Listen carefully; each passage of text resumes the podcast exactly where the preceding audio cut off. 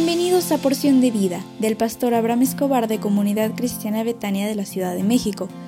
Prepárate porque hoy recibirás un mensaje para ti.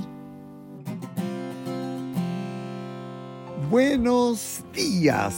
Hoy es un gran día porque Dios está contigo y tiene un propósito de bendición para ti.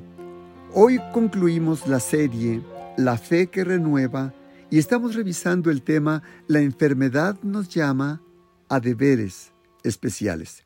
El día de ayer revisamos que la sangre de Cristo debe limpiarnos y su Espíritu debe vivir en nosotros.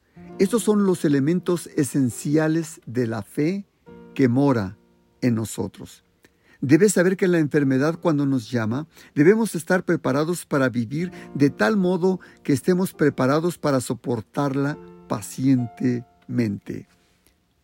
Estar enfermos no es una cosa fácil de soportar. Quizás seamos apartados de nuestras actividades normales. Nuestros planes pudieran ser interrumpidos.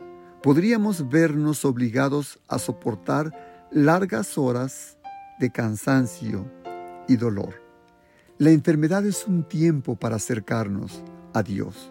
Debemos prepararnos para aprender acerca de la paciencia mientras estamos sanos antes de que algunas de estas cosas nos ocurran. Debemos permitir que el Espíritu Santo de Dios venga sobre nosotros porque debes saber que la mansedumbre, la benignidad, la longanimidad, la fe y la paciencia son todos frutos del Espíritu Santo que glorifican a Dios. Y si en el momento de la enfermedad, cuando estás, estas gracias son más claramente manifestadas, muchos creyentes han tenido una influencia duradera sobre otros, no por sus palabras, sino por la manera en que respondieron a la enfermedad por medio de la fe. ¿Quieres tener la fuerza y la capacidad para soportar la enfermedad? Entonces adquiere esta gracia de Dios, esta fe y esta paciencia. Ahora necesitas aprenderla a tener dentro de ti para que cuando llegue la enfermedad estés preparado para lo que, lo que la, la enfermedad te está preparando para tu vida. Para concluir, debes saber que la enfermedad nos llama para estar dispuestos a ayudar también a otros. Siempre hay alguien enfermo cerca de ti. Quizá hay un familiar, algún amigo, algún vecino, alguien cercano a ti. Deberías ver esto como una oportunidad para hacer el bien y esto te ayudará para ejercitar tu fe. Santiago cinco dieciséis dice, la oración eficaz del justo puede mucho. ¿Quieres probar la realidad de tu verdadero amor? Cuando tengas oportunidad, visita a los enfermos.